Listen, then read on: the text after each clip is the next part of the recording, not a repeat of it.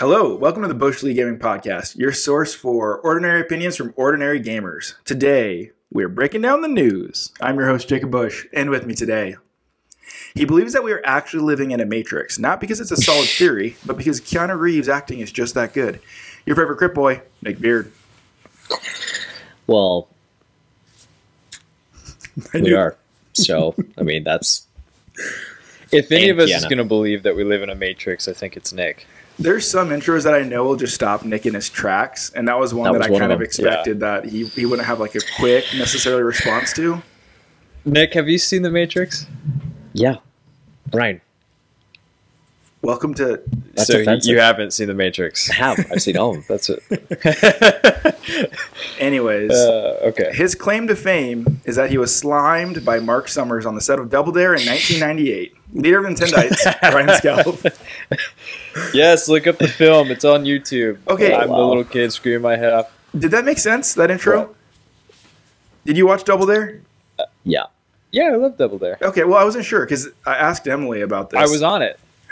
Your claim to fame. Marc Summers, Yeah, yeah, yeah. Slime, the green slime, Nintendo's big. Uh, Nintendo, You know what's Nickelodeon. funny? I I did not remember Marc Summers, but once you said that, it was like this flood of my childhood just hitting me in the face. He was Yeah. hosting everything.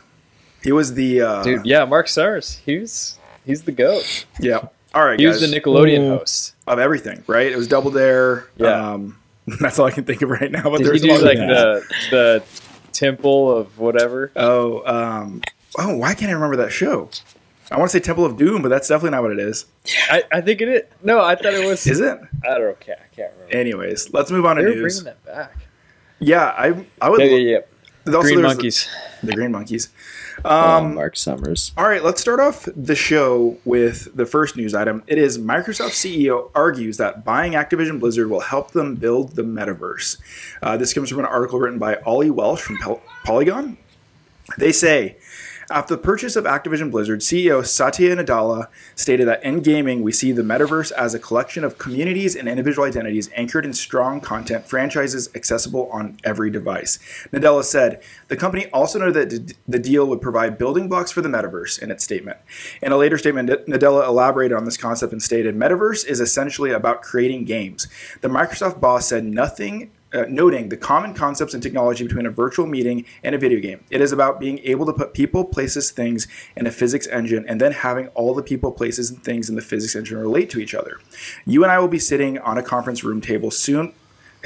sitting on a conference room table soon with either our avatars or our holograms or even 2D surfaces with sur- sur- surround audio. Sorry, I have to just go back. This is a direct quote. You and I will be sitting on conference Are we in the room tables. Metaverse? I just think it's funny that he says we're sitting on them, the actual conference room tables. Um, get They're unconventional there at Microsoft. at Microsoft, they have tables. They got ping pong. Yeah, they ride scooters around the office. it's not sitting on the Their floor. We sit on the We sit table on the with table. Uh, like little like throw pillows. anyways, uh, this is back to his quote. Guess what? The place where we have been doing that forever is gaming, and so the way we will even approach the system side of Guess what we're what? going to build for the that's metaverse is essentially demo- democratizing the gaming, the game building. Um, the last section that he says here is uh, to me, just being a great at game building gives us the permission to build this next platform, which is essentially the next internet, the embodied presence. Today, I play a game, but I'm not in the game. Now we can start dreaming that, though these metaverses, I can literally be in the game, just like I can be in a conference room with you in a meeting, sitting on a conference room. The metaphor and the technology will manifest itself in different contexts. Um, can you please uh, interpret what he's saying there for me, Ryan? Just full, other than the conference room table, that's pretty straightforward. What is he getting at with this concept? Um, well, first of all, I think what excited me most about this is when I read that headline, just because I'm so used to hearing Phil Spencer in the news about with all these acquisitions. I thought I was thinking Phil Spencer, and this didn't like shock me, but to hear the Microsoft CEO finally come out and comment like this on video gaming, um, obviously we know they're invested now. They're throwing insane amount of money in it, but it's just like it's really cool to hear. Um, I guess leadership in actual Microsoft come out and say this is the future, and so um, I think this makes perfect sense. I know there's been like rumors about Microsoft really getting into the metaverse. I think right now we're seeing a race of um, a lot of different companies that are going to be rushing to be the first or best metaverse. Um, I don't know what Nintendo or uh, what Microsoft's is going to look like yet, but this is exciting. I think wrapping uh, Game Pass and a lot of features of Xbox Live all into like one seamless community where um, gamers or non-gamers can meet. I think it's a really good idea. I think it's um, I think it's the move. I, I I believe that Microsoft has potential to be the metaverse, to be the one that wins out. Because right now, um, Meta or Facebook, Yeah. I think everyone's kind of weary of the company. Mm. Um, from what I hear, their their metaverse isn't like as fleshed out yet as they'd like it to be, and they don't have an insane catalog of games, which is like a huge draw. What sells those headsets are people wanting to use them for games, and Facebook just doesn't have that yet. And so I think Microsoft has a really good shot at this. I'm not saying I think that's good collectively for the world, but um, I think they're going to win out. Wait, so Ryan, you you reference a headset, right? Microsoft has games, but they don't have a headset. Where Meta does have a headset. They do I mean, not have a Xbox isn't even compatible with, uh, you know, Oculus or anything like that right now. So it's weird that they're already teasing their foot in the metaverse when they haven't even adopted an official headset or VR setup yet, right? Because PlayStation has PSVR two, um, Right. Face- Facebook has Oculus, and Microsoft's kind of been quiet on it. Yeah, there's a few.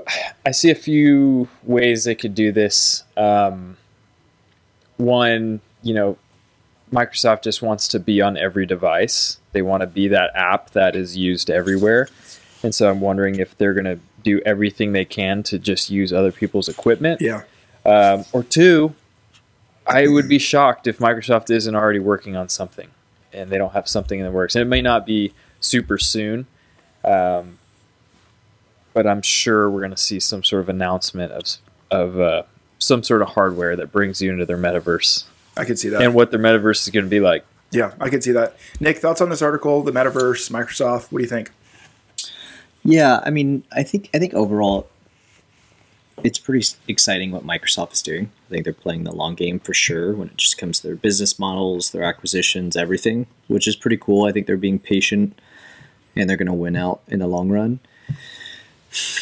I liked the article. I will say this: I'm just really leery about any of these buzzwords. Anytime I hear metaverse, Web three, blockchain, crypto, like I'm immediate. It's like an immediate red flag for me because we still Yeah. don't even know like what these things are.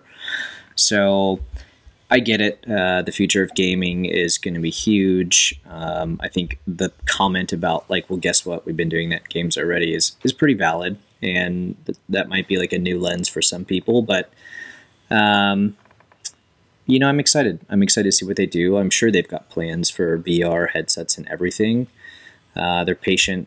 They're an extremely successful business. Uh, but that being said, uh, I wish you would have touched a little bit more on the the comment about democratizing the game building, because everything before that kind of just seemed like marketing jargon to me. Uh, Yeah. You know, to be honest, blah blah blah blah. Metaverse. Uh, we want to be on every device. Metaverse, uh, and so I, I was kind of a little thrown off on it, but that could just be my my uh, like you know anti metaverse, anti Web three crypto kind of alarms going off. Sure.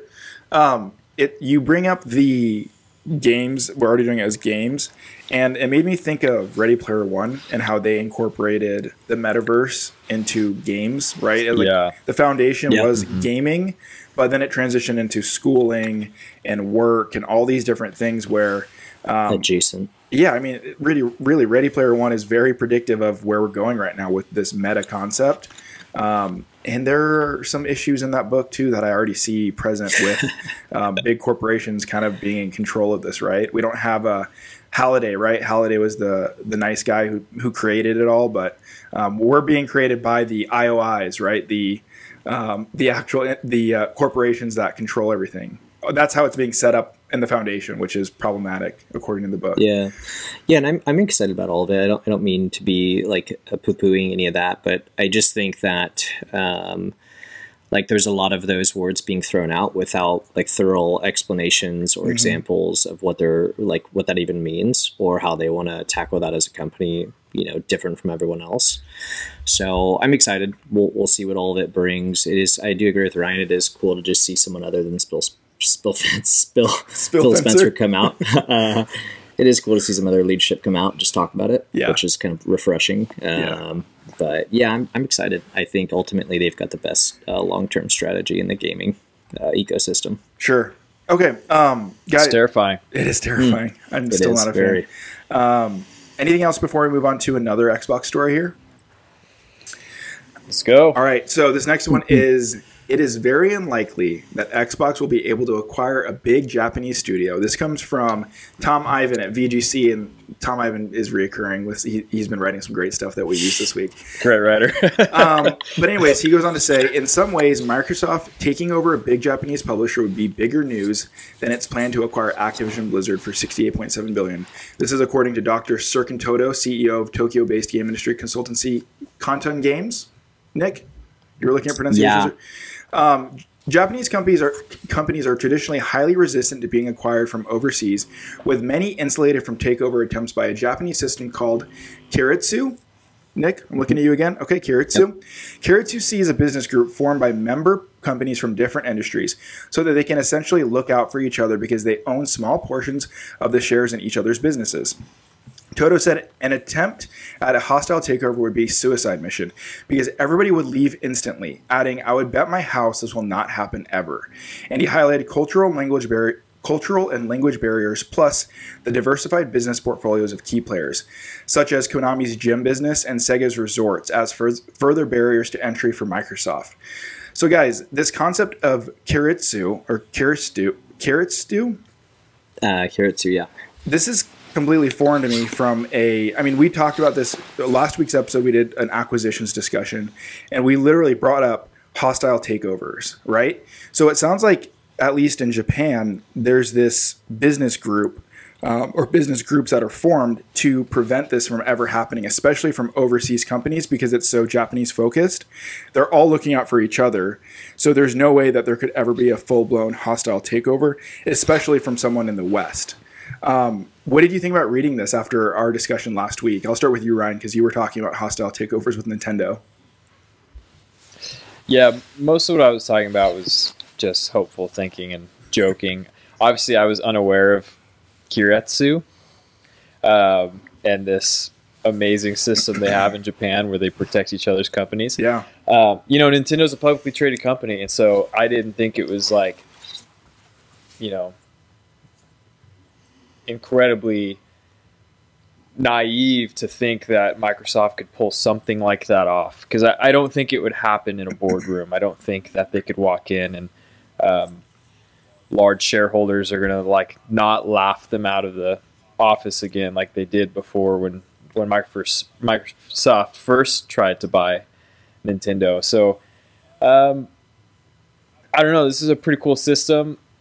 I I don't know that it I don't really think it would be good for Nintendo or Sony or any of these other smaller Japanese um, companies to get bought up by Microsoft at this point. I I don't know that Microsoft acquiring anyone else is good for the future of gaming, and so um, this is cool. I feel like Japan yeah. is kind of like the last stronghold, and, and this is this is really like an untouchable frontier for the West. It sounds like because I don't know, there's not really any studio in America that's resistant to the the kind of money that uh, Microsoft can throw at them.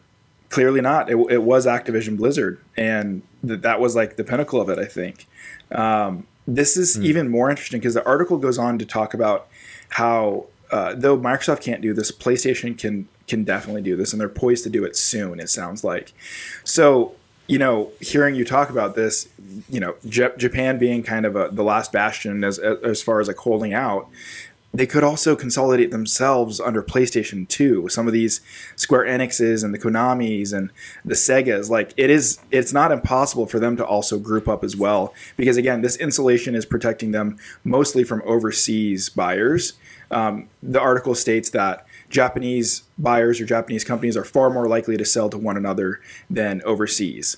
Um, so I don't know. You could have this kind of divide. Dude, this is this is just insane that we're talking about the games industry like it's the plot of Ghost of Tsushima, and there's like these Western monsters on our way to just invade them, and they're like, "No way, man, no way, not happening." It's interesting, Nick. What do you think It's about amazing. this? I think it's fascinating. Uh, so a week ago, before we found out about this or even started discussing it, I told Ryan in a text message, I just, I just don't picture Nintendo selling. Um, so for me in my gut, that just feels like something they wouldn't do. But this is really interesting. The Keiretsu is like a, it almost just feels like this. Um, really cool intricate model that they have as like a protection or a protocol or a guardrail to preserve their geography and their region and their culture and uh, it's it's fascinating. I mean i'm sure there are tons of things culturally related to japan that we're even unaware of. And so this to me like as someone who loves lore and finding out new things about business and different different things this was kind of like a it felt like a a gem of like information that's like oh wow that's super fascinating. So uh, it's gonna it's gonna be interesting to see what happens. Uh, i definitely think that this is not the end of the road for acquisitions and mergers and some of the big stuff going on in the gaming world especially with just the like unfathomable amount of revenue and things that are going into games over the last decade i think it's just going to continue to increase uh, and it's going to be just a, a normal thing in the world for everyone, not just gamers. Yeah. And I want to point this out too that this is coming from a, a Tokyo based consultancy. This this ter- Yeah. this concept and, and this uh, kind of um, analyst is stating this. So he, they're Japanese based. They have an understanding of the industry. Um, Nick, you bring up culture, and this kind of kind of comes into our next news topic. Ryan, could you go into the next news topic? I want to circle back on that concept of culture. Yeah, so um, Nintendo's president says it won't join the games industry acquisition arms race. This comes from an article written by our good friend Tom Ivan. He's not really our friend. don't We, would like to be friends with you, Tom. We'll reach out. We don't know. I'll reach out. A VGC. Uh, with the industry going through a period of consolidation, Furukawa, the president of Nintendo, touched on the topic of acquisitions on Thursday following the publication of Nintendo's latest financial results. Our brand was built upon products crafted with dedication by our employees, and having a large number of people who don't possess Nintendo DNA in our group would not be a plus to the company, he said via Bloomberg. Uh, Furukawa's comments echo those made in November when he said that the company was primarily focused on organic growth in order to continue Nintendo's creative culture, but that he was not dismissing the possibility of acquiring other game companies. However, there are signs of Nintendo's plans to grow organically are already underway. In November, the company stated that the Switch's unexpected level of success had enabled it to invest in new business opportunities, including an $880 million expansion of its game development capability. It's about time. During the briefing, Nintendo president Shintaro Furukawa said it would spend up to $880 million expanding the internal game development ca- capability and up to $440 million growing its non game entertainment, such as a- software assets such as movies, Ugh. which is No. unwise. A month later, Nintendo appeared to have started construction of two major office expansions in Kyoto, Japan, reportedly in an attempt to create more games in house rather than outsourcing development. Mm. This is interesting news. The thing that stood out to me most was that the president of Nintendo said that he wants everyone in his office to have his DNA. That was my Sus- number one takeaway as suspect. well. Mr. Yeah. Nintendo. Yes, Mr. Nintendo. Hmm. yeah. Um, I just that's problematic. Ryan, yeah, clearly Activision Blizzard can show you that. Um, okay. So the thing that stood out to me here is the line Our brand was built upon products crafted with dedication by our employees, and having a large number of people who don't possess Nintendo DNA in our group would not be a plus to the company. Um, mm. That's that's kind of talking about acquisitions and how when you acquire a company, you are bringing in these new people with different culture and different, you know, quote DNA. Uh, I think this is significant because no one really is having the conversation about Microsoft of how they are trying to bring all these different company cultures together. I mean, we talked about Activision Blizzard jokingly just now, but bringing that culture into the fold is going to take work and it's going to be problematic. Um, and yeah. then you add on every other company culture that Microsoft's bringing in. Nintendo's wise in the sense of like, hey, you've got Nintendo DNA or you don't.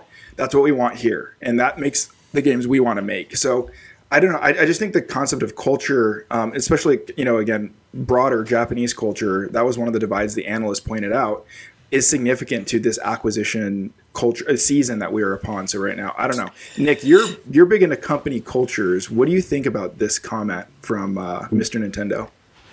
Yeah, it's really interesting. And so I've been a part of two mergers myself in the real world, a very small one with over 20 employees, and then a part of a company that was acquired by a Fortune 100 company, you know, so much bigger um, acquisition. And I don't remember the statistic off the top of my head, but it's a ridiculously high percentage, uh, if I remember correctly, over 50% of why most mergers and acquisitions fail, and they're almost always related to cultural and uh, employees communication things like that. So um, I don't think any of these acquisitions will fail long term. I think they're going to be smoothed out, but it goes. It's a very uh, it's an important part of the an acquisition or merger, and that's it's really delicate. It's really hard. It's really hard to take you know thousands and thousands of people, mesh them together, and then just act like everyone's going to be like pointing in the same direction the next day you know and that that's just not reality. That's not how humans work. We're very complex and and sticky and so on that on that aspect it's really interesting. Uh, i think that's going to be a unique battle.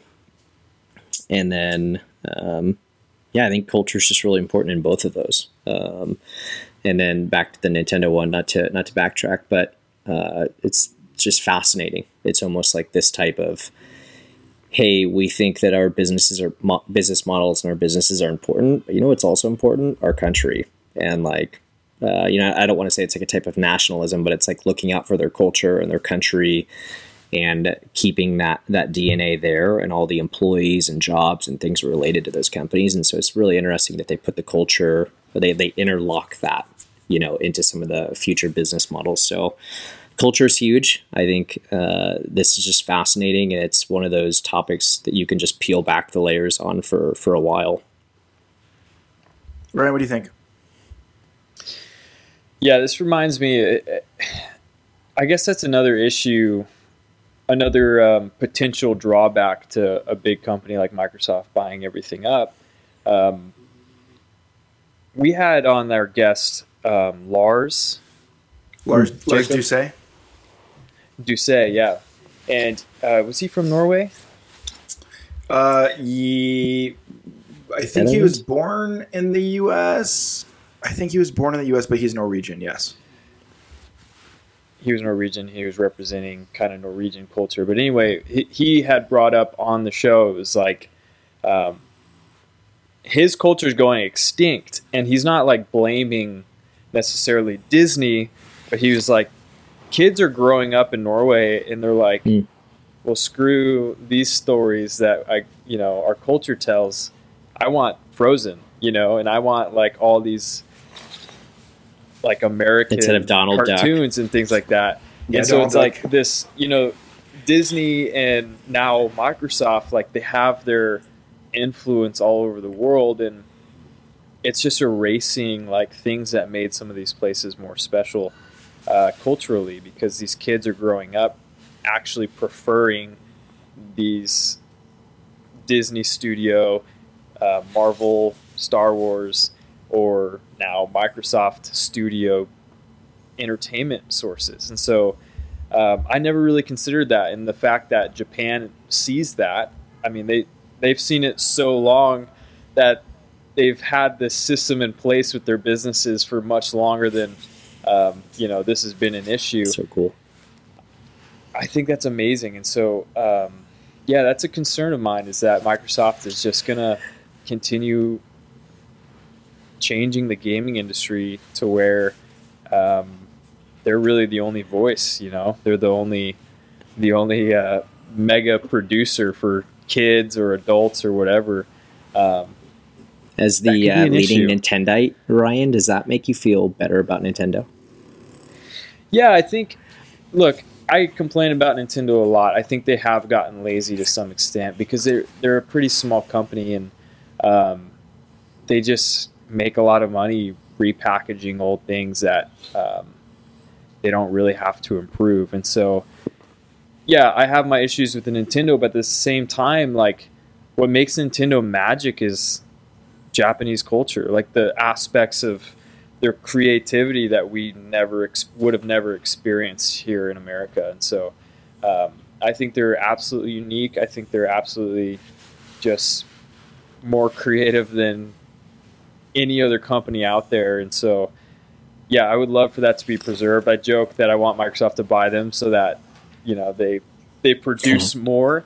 But now that I'm reading this and that Nintendo's like throwing so much into in-house development. That actually gets me really excited as a Nintendo fan because honestly, they've they've been kind of missing some huge huge anniversaries, right? Zelda 35th anniversary was last year and there was nothing done except for a re-release of Skyward Sword, which is questionably one of the worst Zeldas in a long time. And so, um, yeah, I don't know. This is, I think this is significant what they're taking a stand and saying um, for a lot of reasons. Yeah, Yeah. totally. I agree. And I then, thought- oh, go ahead, Nick.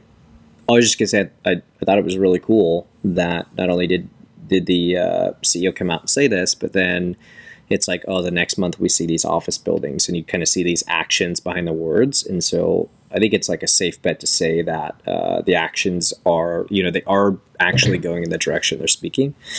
Uh, and when I read that, I thought of you, Ryan. I thought, well, there, there's a lot of po- uh, positive benefits there of Nintendo moving in that direction of just being the Nintendo that we love, and so you know we'll see. That's exciting. Yeah, absolutely. And yeah, to Yeah. your point, they're they're investing. You're seeing buildings built and um, investment into their actual in-house development, which they need. They really do. Um, I could see them buying studios like Mercury Steam, who who just did Metroid Dread, and some of these other smaller studios that they already have Sure. making Nintendo games. Right, they get the DNA. Um, but I, I do think they're going to be more cr- trying to create their own spaces and, and hire people internally. You get the DNA, and you get the DNA. I'll take some Nintendo DNA. I'll take it. Just, dude, yeah, throw it at me. just like uh, slime from Marc Summers. Um, Yeah. Ryan, you want to go on this next God. story? Yeah, let's let's move on, gentlemen. Let's get out of that.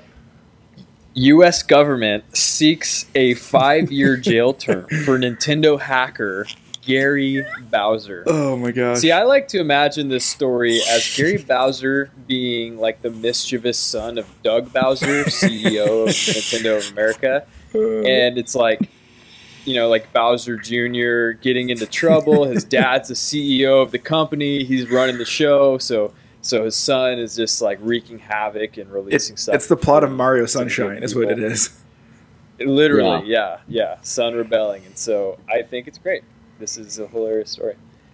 Other than the fact that you know Nintendo lost 150 million dollars, but we'll get to that. This comes from an article written by Tom Ivan Tom Ivan? Tom. VGC. Have yeah, he's a writer for VGC. I don't know if we've talked about him. No, I don't know about him. Um,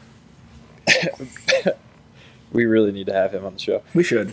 Bowser was a member of a hacking group called Team Xecuter. Executor. That's executor with just an Executor. X. Executor. That's the Oh, maybe Pokemon. like that's the it. Pokemon, Ryan. Yeah. Come on. Come on, Ryan. yeah, no, no, no, no, no, because that's not that's spelled with eggs. Regardless, This is I'm, just the I'm- letter X. I'm certain that's what they're getting at here. I was trying to do an X, but I have one hand. on Okay. Which in 2013 began creating and selling circumvention devices, enabling users to play illegal ROMs on consoles, including Switch and 3DS. According to the U.S. government, the group's criminal enterprise generated tens of millions of dollars in sales and resulted in up to 150 million dollars losses to its victims, aka Nintendo. The U.S. government stated a 60 month sentence is appropriate given the nature of the circumstances of the offense, the history and characteristics of the defendant, and the need for the sentence to reflect the seriousness of this of the offense, to promote respect for the law, and to provide just punishment for the offense, to afford adequate deterrence to criminal conduct, and to avoid unwarranted sentence disparities. That's a run-on sentence. That's a poor quote from the U.S. government. Okay, I was gonna say, don't critique Tom That Ivan. was We're all one on the show. Yeah, that wasn't Tom Ivan. That was uh, the U.S. government. No, that was a quote. Yeah, yeah, yeah. The U.S. government, the faceless U.S. government said that. um, so th- to me, this this was interesting.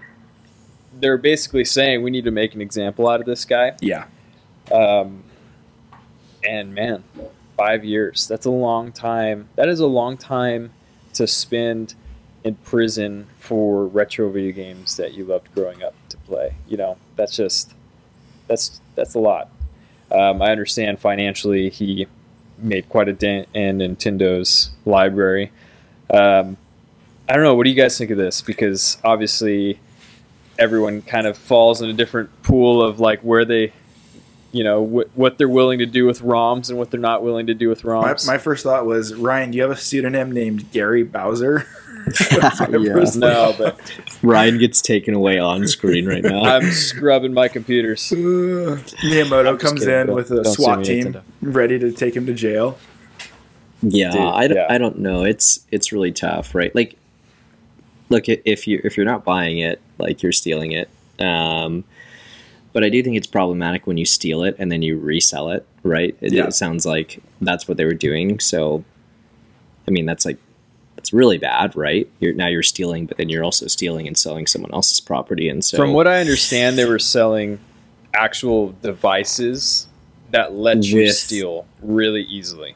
okay, so oh, so, So you're they saying they weren't like loaded selling- the software. No, they they were not selling the ROMs, from what I understand. Well, no. So so they were actually selling a device that lets you access and play those ROMs on your system. Um, so they were selling like breaks in the security of the devices so that you could load your own ROMs. yeah, and Bowser he actually made over three hundred and twenty thousand dollars according to the VGC article. So he's making money doing this. It's not like he's just here's some ROMs, friends. They're free.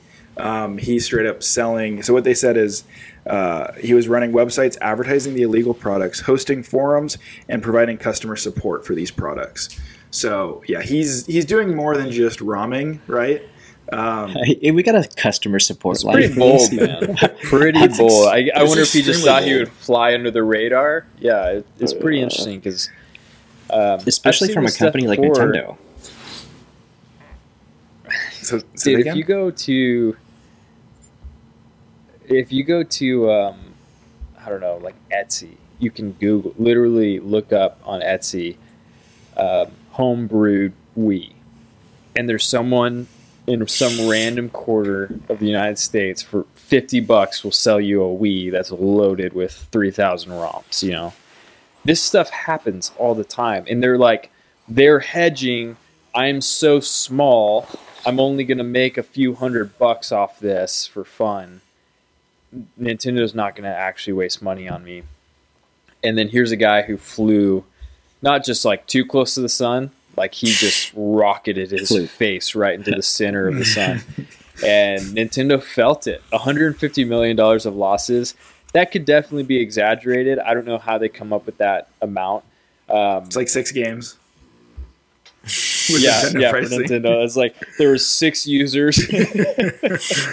Uh, they were all like pre 1998. but again, too. like Nintendo is notorious for going after people too, Yeah. right? Of all the companies to like to to mess with, Nintendo's the last one you want to mess with. They will like ruin your life and like hunt you down. Yeah. like that. That's just no, they're notorious for that now. And they make examples of people. A five year jail sentence is pretty significant. even for, if you're related to the CEO of Nintendo of America. Yeah, Mr. Gary.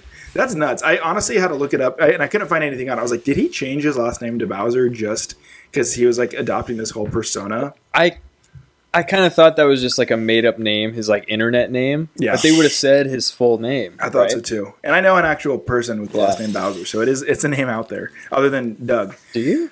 I do. Yeah, I used to work with someone. You know with the last Doug? I don't know Doug. You know Doug. Um, Okay. All right, guys. Okay. In a roundabout way, sure. Anything else? He's my there? dad. Doug's your dad. Adopted. no, let's move on. Is this All right. Nick?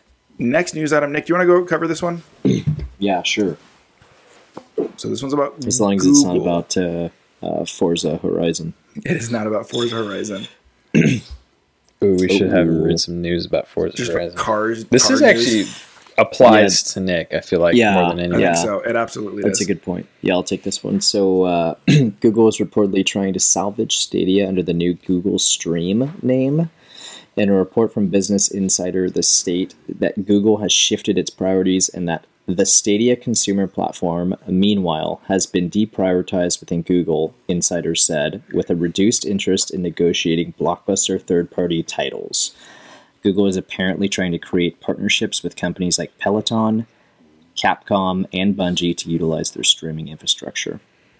This comes after Google announced last year that they were shutting down their in house first party game studios, uh, which is not shocking. Um, you know, I think it was a, a valid attempt to jump into the streaming industry, and Was it, seems though? like Was Yeah. it though? I think so. I think they were actually Did too they quit soon. way too They early? Yeah. quit. They They're quit finicky, way man. too. Dude, Google has cold They're feet. finicky. Cold feet. With Yeah. jumping Yes, they this. do. Yes, but also from a business perspective, I think that if you jump into something and it's not there, that it's actually pretty smart to pull the plug, right? Than just try and pedal through it for years and, and half do it. So But here, let's. I think that as they group, know- Is it not there? Do you think it's not there, Nick? I think there's something missing from their side. Um, it's there in the sense that Amazon's trying to do it. It's there in the sense that uh, Microsoft is trying to do it. Yeah. Um, so I think the idea is there, but why Google was the very first company to jump into cloud gaming is uh, like I don't know. It's just shocking that they tried to make that leap 1st um, and then clearly there just wasn't something working out for them. And so that might just be the fact that they don't have all this IP, that they're having to spend tons of money on making deals versus creating their own games and, and having kind of that IP under their own house. Um, so I think they had some missing pieces there. I don't think it was necessarily the best move for them. And I think their leadership saying, like, we can continue to spend like tens of millions of dollars on this, or we can pull the plug and wind it down and do what makes sense. Um, so I, I think it's probably a smart move. Um, and it's I think the whole cloud streaming gaming is going to be really interesting because I think there's a lot more than people. Th- there's a lot more to that environment and industry than people think. Right? You're not just putting games on the cloud. It takes a lot of infrastructure um, and a ton of stuff. And then I'm sure there are tons of things that we don't even understand, like licensing and so A lot of of evaporation to make clouds. yeah, I mean all the rain. It's it's crazy. Actual clouds. Anyway, sorry, that was such a bad dad joke. yeah, you nailed this it. to me, this article is actually the most the most understanding I've been of Google's position since Stadia came out, honestly. And th- here's why. All I'm seeing when I read this is metaverse. I think Google pulled the plug on their first party, um, which I think was, you know, from outside, I thought was a mistake. I was like, you guys are giving up way too easy on this because the only way you're getting anyone on your platform is first party stuff. Um, Google's entered the race. I think they're going to be going for metaverse, guys. I think this is another. Um, this is another clue to another giant company who's trying to be the first and best to make a metaverse um, and they've got they've been already building that cloud. So the the fact that they're reaching out to Peloton, um, Bungie, Which- these other companies, that tells me, hey, we're not going to make the games, we're not going to make the apps, but we are going to make a platform that you guys can enter these apps in the next generation. And so. Um, it almost makes me feel like they pulled that plug in that first party development because they saw the direction this war was going and i'm i'm i wouldn't be shocked if they've been working on the metaverse for literally since they closed down those first party studios i think it would have been really smart of them um, I also think Amazon's going to be trying to get in on this too. So um, I think in the next few years we're going to start seeing. I don't know if the, I don't know that they're all going to be headsets.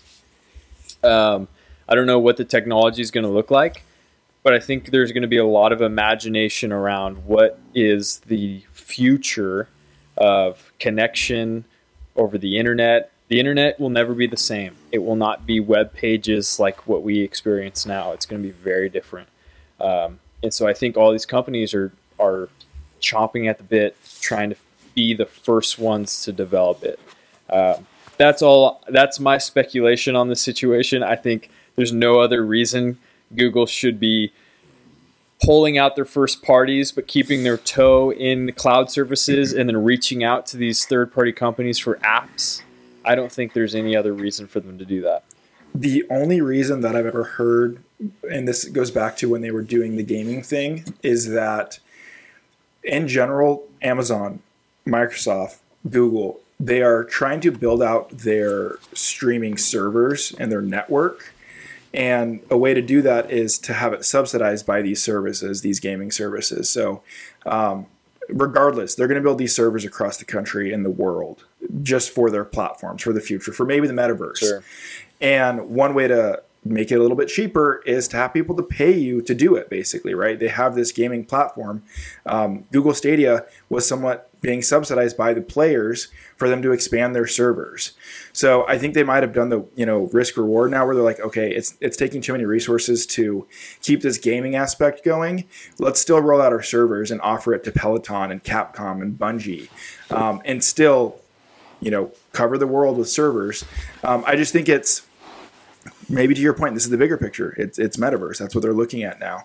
Um, and man, when Yeah. you say that we, we don't need a headset, well, maybe you need a Peloton uh, treadmill or a bicycle. Uh, that's that's the future of the Maybe. metaverse.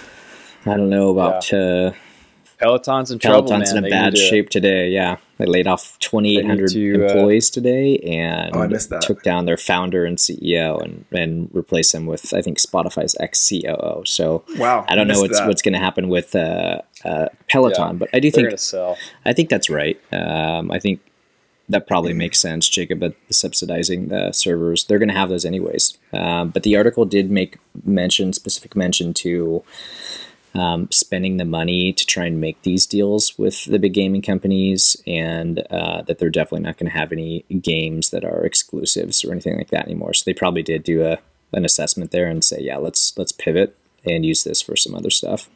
I just think they're. I don't think streaming is a bad idea. I think they were just too early, right? They came into the the fold. People don't have the internet yet for it. The infrastructure's not there. Um, I think if they waited five years, it would be a completely different landscape. Um, Yeah. Because in like what five, ten years, I can't wait to, you know, wake up at five a.m., put my headset on, get on my Peloton bike, and look over and see you and you know Nick and Ryan next to me, and us just like doing our morning workout in the metaverse. Right? Is that the Dude, future, guys? You better believe I'm getting in them bike shorts. I have dreams about that already. Oh man, this is gonna be such a weird future. I'm so nervous for the future, guys. it's going to be sick, out. man. I'm so No, I'm out. I'm out too. I'm not. and then fan. I'll jump from my bike. I'll jump to your bike, Okay. as if we're doing like a, Tan- a highway. but tandem. heist. But then it's tandem, right? yeah, tandem, and then I'm on the bike with Yep. you, and then like you take your feet off the pedals and you stand up on the handlebars, and you're like, Yeah. this. Yep. So Or I'll right get before pegs. you- I'll put up- pegs on it, and I can be on the back. Oh, we'll do pegs. Yeah. Yeah, we'll get a basket with a little, yeah, with Nick to sit Yeah. Nick can be in the basket. All right. Anyways, guys, let's move on to the next story here. Rockstar has officially announced they are working on GTA 6. In a statement posted on Rockstar's website, they shared the following message With the unprecedented longevity of GTA 5, we know many of you have been asking us about a new entry in the Grand Theft Auto series. With every new project we embark on, our goal is always to significantly move beyond what we have previously delivered. And we are pleased to confirm that the. Uh, uh, wow that active development for the next entry in the Grand Theft Auto series is well underway. We look forward to sharing more as soon as we are ready. So please stay tuned to the Rockstar Newswire for official details. On behalf of our entire team, we thank you all for your support and cannot wait to step into the future with you. Guys, GTA 6 is on the way. What do you think? I don't know. I I'm actually some, surprised. Really? I I am a little surprised because people are still buying GTA 5 at an insane rate. Well, I guess I shouldn't be surprised because it, it'll be years before six comes out feasibly. So they're they're still going to make their money, but um, where do they go? You know, where do they go from here? Because I feel like GTA Five not only was one of the most amazing maps and like expansive games ever, but the sandbox aspects. That's why people came. It, it was just like when Halo Three invented Forge, Mm. you know, and everyone and their little brother was making stupid game modes and ways to play with their friends and build worlds and um, yeah i don't know. This is very gta 5 has that. Like it captured that magic and and that's why people love it. And so i'm just curious you know like what what features can they add? I guess we'll see um, yeah i don't know So maybe you'll feel the punches in the metaverse so GTA 5 came out in tw 2013. So we are coming up on 10 years. Um, and yeah, I think it's I think it's long overdue. Uh, if you look at any of the other entries, we're talking about like three or four years uh, between development cycles. Granted, Grand Theft Auto 5 is a bigger thing. Grand Theft Auto 5 Online is a bigger thing. Um, but where I'd like to see it go, Ryan, as a GTA 5 fan, is m- multiple cities that you can travel between. Right? abu Um, dhabi That's the one. That's the one we wanted. You know. Um, that's A- Abu Dhabi, man. That's, But like have something that's true. Yeah. have something where it's like you have a Liberty City and you have a Vice City and you have Los Santos San and you can you can get on a yeah, uh, San Andreas and you can get on a plane between these two and and visit these massive expansive cities. You know, there's rumors that it there's going to be a bigger Fortnite like platform for GTA Online where they are adding whole areas like Fortnite does and they're remapping things and adding new cities maybe. So I could see that as the future of like no, you were just going to get this platform and it's going to get bigger and bigger with more cities and it's it's going to expand. That's what I'd like to see personally. Yeah. And then you have that GTA Rockstar twist of stories, and it's just like really good commentary. Um, I'm excited for it. I think it's way overdue. Uh, we're again, we're talking about 10 years between these games, and actually maybe longer, probably longer, um, because it's just in development at this point. So, Nick, are you a GTA fan? What do you think about this? You know, you know, I am. I, it's. I think it's really fascinating. We talked about it once on the show, and I wish I had the numbers related to the mobile app, but I think it's just fascinating how they continue to sell these games, and there's continually players playing them. Uh, I even just pulled up San Andreas on the iPad, and it has sixty-one thousand reviews. That's At six amazing. dollars six dollars a piece. San Andreas, Um, San Andreas is on. Speaking iPad? of San Andreas, that's where his uh, Jacob's little dog is from. yeah, uh, for the She's from audio the listener, streets I've- of San Andreas. a, a little San Andreas dog. Oh, she just It looks mic. like it, yeah. Picture a Chihuahua if you put her in a washing machine for like 12 hours and then brought her out. That's and then just got done in a drive-by. for the audio listeners, you really have to go to the YouTube video on this one or Spotify and just check out Stella. Um, wait, Nick. So San Andreas is on the iPad.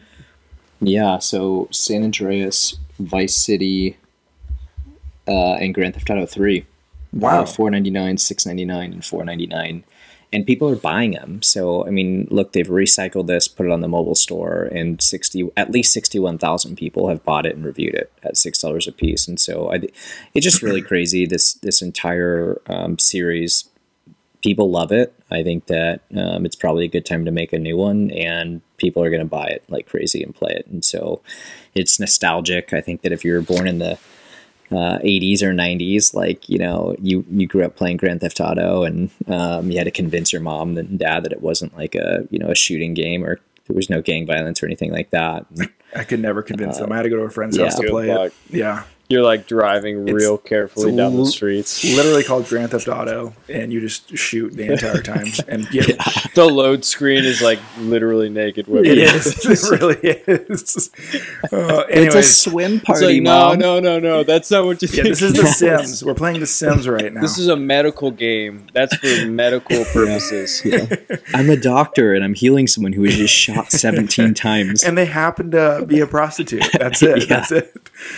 Uh, all right. Anyways, I don't make the rules. I'm just saving lives. Um, guys, last news story here. PlayStation VR 2. We get some specs. We get some features. We have a splash page on Sony's website now. So This comes from Tech Radar Gaming. Um, PlayStation VR 2 is due out in at the end of 2022. There's no confirmed release date yet. Um, it promises to provide a huge leap forward over the original PlayStation VR. Not only will the PSVR 2 2 take advantage of PS5's more powerful hardware, but we now know that it is significantly higher resolution, display for each eye, faster refresh rates, a wider field of view, and improved tracking and input. Sony has confirmed that PSVR 2 does indeed offer 4K HDR, a 110 degree field of view, um, foveated rendering. I don't know what that means, and frame rates of 90 to 120 20 hertz. Um, the That's headset where also include- you. foveated. please look up. Please, can you make sure that's an actual word and that's not a typo that I put in there? Um, the headset Yeah. also includes inside-out tracking, which means PSVR 2 Oh god, tracks you. you want to know what it says. That means. and your controller through integrated cameras embedded in the headset itself. Your movements in the direction you look will will be reflected in game without the need for an external camera. Guys, did you just do? Did you Ron Burgundy me? You put something in the script that I just read and I didn't know what it was. no, but uh, I, I there is no definition from what I can tell. Hold on. Yeah, It's I just found a typo definition. foveated. There's no, it way. says foveated Oh, no, no, rendering no, is no, a no. rendering technique which uses an eye tracker integrated with a virtual reality headset to reduce the rendering workload. Okay, so I don't need to apologize to you. I didn't There you offend go. anyone just now, did I? That's No, that's a normal term. good. Cool. Um, Bro, you have no idea what that means where I come from. you just said foveated. Um, Brian, I look at you about PSVR two. Uh, you have been talking about wanting a VR headset. This is probably gonna be the one that you're gonna pick up. What are your thoughts on these specs? Here's the sad part. okay. These specs, if anything, these specs should get me more excited about PSVR than I ever have been. I have not made taken the leap into VR, and I've been wanting to so badly. The only reason I haven't bought the original PSVR is um, I don't think it's like incredibly great, and I knew that this PSVR two was coming out soon, so I'm, I've been waiting. Um, but I'm gonna keep my eyes open. I'm gonna watch what happens the next this the rest of this year. I'm gonna I'm gonna see who else is gonna tease some possible headsets. Mm, Microsoft. Um, I think we're we're stepping into an age where I, I think there's going to be a lot of competitors: Amazon, Apple, Microsoft. I think they're all going to have headsets. They're all going to look different. They're all going to have different features. Um, specifically, PSVR two. I think it's so much better looking than Oculus so far from what we've seen. Um, the features look amazing. I think it's going to be great regardless. It, it the reason I'm possibly going to wait isn't because PSVR isn't amazing, but dude, I'm uh I'm a I'm going to let them fight it over. You know, I'm going to let them fight for my So- for my dollars and so see what metaverse I land in. so you have It won't be Facebook. definitely not not Oculus. Sorry. Um, No, not Oculus. let's look at the hardwares of Sony and Microsoft. The PS5 and the Series X pretty much are, are the same. There's not too much separating them from an actual unit perspective. Let's Yeah. say Microsoft does announce a, a VR unit just like this 90, 120 hertz, 4K HDR, foveated rendering. Um, do you right now have a bias towards either of these companies to pick one of those up? I do. Man, that's a really good question. Originally, it was Sony. Um, I've been looking forward to PSVR for a long time, and there's a lot of like Sony VR games that I've wanted to go back and play. But goodness, goodness, what Microsoft has added could be incredible with VR. Yeah. Um, I don't know, man. Microsoft Flight Simulator, Mm, thinking Horizon. Forza, yeah, Forza Horizon. Forza.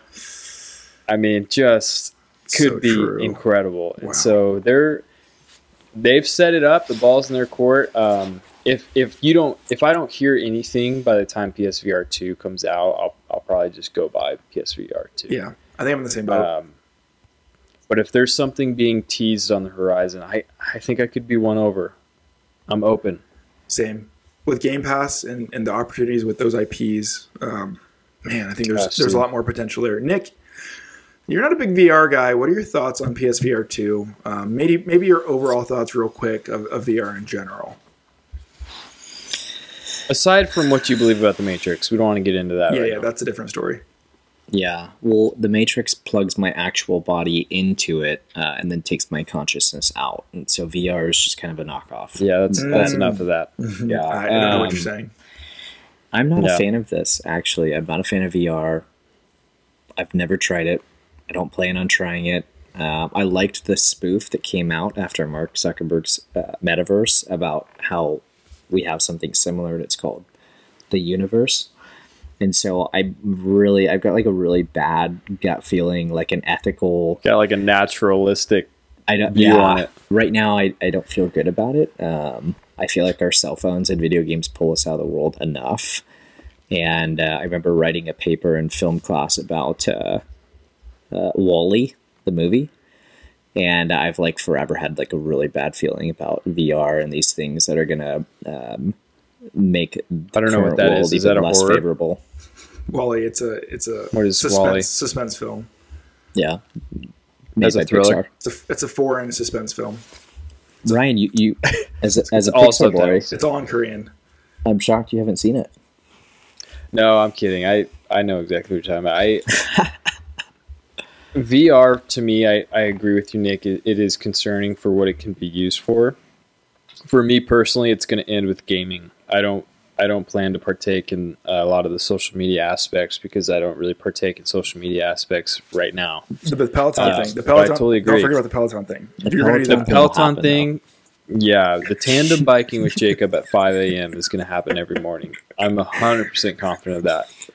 And yeah, I mean, but that's besides the point.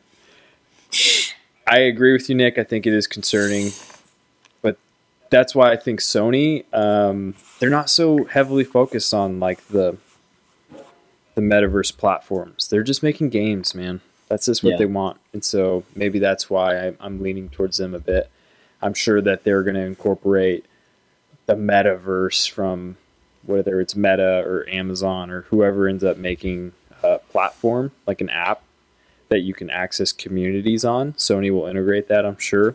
Yeah. Um, but they're not going to be so focused on like creating a place, a one-stop shop where you can't get to the games unless you go through their community and their their uh, situation. So tandem bike through San Francisco and and then you pull up to the harbor and then you'll be able to access yeah the arcade totally. yep. I want that world now. Make that happen now. Um, yeah, here here's the TLDR. Here's my point. I, it's gonna be awesome. I'm sure one day I'm gonna try it.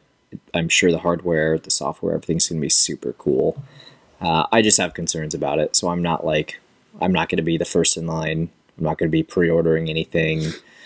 Um, I'll most likely try it for the first time at one of your Bush Christmas parties where you just make me try it and everyone watches me and pushes me when I have the headset on, and that'll probably be my first experience. you break my TV. That classic. Yeah, exactly. You know, VR experience. Pee in the Controller through- shower. Pee in the Right, shower. right, right. Yep, yep. Um, Pee in my trash can like you did that one time.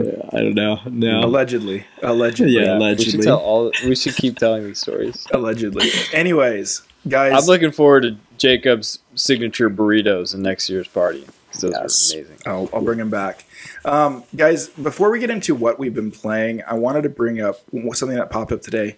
Uh, there's a Nintendo Direct scheduled for tomorrow. This episode's going to come out after that airs. So I just wanted to put out some feelers. What do you predict? So this is after the fact. It's already, people have seen this Direct now. What do you predict is going to happen tomorrow? Um, for our audience to see how how much we're sages of the future. Do you know what Nintendo is going to announce tomorrow at the Direct? that they've been bought by an A American VR company. headset with a mustache. Mm. That's what it's going to be—a VR headset with a mustache. That just smell. All you do is smell things. they they purchased a bunch of uh, unused like Oculus that didn't sell, and then they rebranded with one plastic brown mustache. Actually, you can get Waluigi's or Luigi's or Mario's or Wario's, and uh, and that's what they're going to sell us. You heard it they're here not- first. You heard it here They're first. not going to allow you to connect your earpods either. That'll come out in 2027. Yes. To your mustache. There will not be Bluetooth. Don't don't get confused. There will not be Bluetooth until ten years after the release of the system. But in all Yeah. seriousness, are there any things you're expecting from Nintendo um, tomorrow? So th- what they said is that this is for the first half of 2022. The, the games that are going to be announced. Hmm. Anything you're expecting? The games that will be announced. They're covering games of, for the first half of 2022. Well, I was kind of anticipating a uh, an appearance of like some sort of indication that they are still planning to release a Metroid Prime Four eventually, Oh yeah. And potentially some sort of uh, trailer for Breath of the Wild too. Mm, Although I don't think that's going to come out the first half of this year. holiday. Um, oh, that's a good question, Jacob. I, I'm not sure what else they have up their sleeve. I'm not. I don't have crazy expectations because I never do for Nintendo events. But Good um, call. maybe they'll blow me call. away. Nick, you anything? Uh, I'm hoping. I think it's going to be holiday as well, but I'm hoping Sea of Stars gets knew- released in the beginning of this year. Yeah, Um, other than that, I I don't really have anything. Um, I'm thinking. So Ryan, on on what you just said, Metroid Prime Four. I think they should put out a Metroid Prime trilogy in this first half. Maybe give people the time to get through that trilogy. Oh my gosh! and then you know maybe four comes out in 2023 or something like that but i need some time to get through that trilogy wait, can we dude, people have been saying that for ten years. i know ca- can we just let all of the BLG fans know, all seven of them? Mhm. Nick Stop. Beard has gone back and beaten Metroid. oh metro dread Oh, did you? I made a public commitment, and I did it. So and what That's right. and did you like it no. So I actually I think that my opinion It was is for adults. stronger. Nick. my opinion is stronger than both of yours because I played longer than both of you combined. So I've got. I think it's rated E10 plus, so that might be why you did. wait hold on do you know how many hours you put into it nick Yeah, it was like 19. ryan what did you do Oh, good. Ryan did 14 and Jacob did like eight. So I did almost like 14, combined and I, but I 100% completed the game. yeah, exactly. I got every collectible and hit every corner of the freaking map. it took nick 19 hours just to get through the base story of this game Give me give me two seconds, guys. Did you ever Google for help, Nick? Did you have to Google in the end?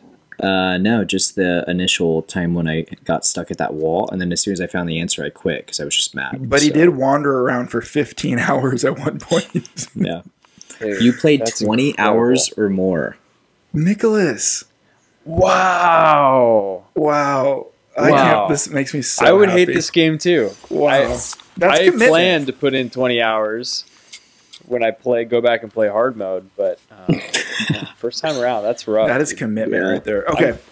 Um, guys, let's get into what we've been playing other than Metroid Dread. Um, Nick, let's start with you. What have you been playing lately this past week or two?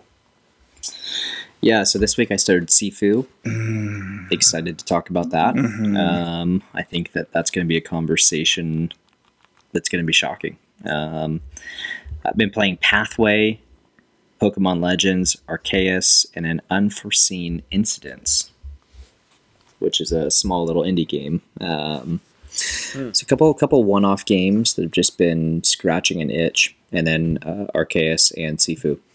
What are your thoughts on Arceus so far? You know, it's actually refreshing. Um, I'm sure we'll talk more about it, but if I just had to give a thumbs up or thumbs down on the experience so far, it's definitely a thumbs up. Okay. So I was uh, I was really nervous, but here I am. Ryan, what about you? I know you've been playing Arceus as well. What are your thoughts on it? been playing Arceus almost exclusively as of late. Um, I agree with Nick. I think it's everything we wanted. Jacob, you said probably last week. You said maybe ten years too late, Yeah. but it is. It's pretty much everything we ever wanted in a video game, in a in a Pokemon video game, and so I think it's it's been really fun so far. And that's all you've been playing right now? That's it. Um, for me, I've been I playing, will be playing Sifu. Oh yes, um, Halo Infinite, Pokemon Le- Legends Arceus. I just reiterate what the guys say. I agree with it. I think it's refreshing. Um, it is maybe becoming one of my favorite Pokemon games of all time. I think, and that's because there's like one good one, and then everything copies that good one. Um, so this is kind of the first time they step out from that. Uh, and then Are you disrespecting Pokemon? I kind of am, man. I'm getting sick of that. I'm sick of that model, actually. You really have, yeah. You you didn't you didn't take too kindly to the last two. Of the last, of the, all the Pokemon games that come out on the Switch, I have not liked any of them. Pokemon Snap, Let's Go, Sword and Shield, Brilliant Diamond, Shining Pearl. Pokemon Snap, shocker. That's bad. This game. is how Team Rocket. This is how Team Rocket starts. Team Xecuter. You slowly just start to hate Pokemon. I kind of man. Um, anyways, this is making me love Pokemon again, though. That's what I'm trying to say here. Um, Sifu. Oh, yeah, yeah, yeah, yeah. I've been playing so much Sifu. I am on the fourth. Am I the fourth boss? Yeah, I'm on the fourth stage of Sifu now, um, and that's actually saying a bit. That's quite a lot of time. And um, this, I have that same feeling I did when I was playing It Takes Two in what like the beginning of 2021, and I was like, Really? man, this this game We could should be say this. game could be game of the year for me. Um, I'm feeling that with Sifu right now. I'm genuinely like loving every second of it. It is very hard. It's supposed to be very hard. It has roguelite elements, which I like. The most common reference point now is Hades. Um, it's not a roguelite though, but it does have that kind of repetitious mastering effect. And it's got just a really cool style to it. The art, the music. Um, it, I don't think it's it's not kung fu, right? It's a specific type of martial arts that's not. Do you know what It's called is? Wing Chun. Is Yeah. that what is that what it is? yeah, it's called Wing Chun. I thought it was a song. Um, I I love it. I'm in love with this game, um, and I can't recommend it enough. It, again, maybe for the people who get frustrated easily, it's more akin to like a Dark Souls where there is a lot of learning, repetition, and and uh, and movements and patterns, but it's just wrapped. Nick, wrapped. how in many hours have you put in? it's just wrapped in such a good package that I I love it so much. Uh. Nick, are you having a hard time with it? Because I know you you you have uh, very little patience for hard games. Yeah, yeah. I got to the end of the first level and I was like, geez, I suck. Um, but it's fun. It's really cool. The vibes, the art vibes, some of the sound vibes. It's really. Plus, I'm just a martial arts kung fu fan, big time. So uh, I watched the movie Ip Man, the original one, like 30 times. Um, so anytime I see Wing Chun or any of this type of martial art, uh, I'm just like in. And I will say this: uh, you definitely didn't give any spoilers away, but I did not watch anything after the original release, like eight months ago. And then when I jumped into it this week, there was like a ton of stuff I wasn't expecting. It was shocking. So, um, if you thought it was cool and you saw it a while back, um, just pick it up. It's more than you'll than you'll uh, than you're expecting, um, and it'll be a nice surprise.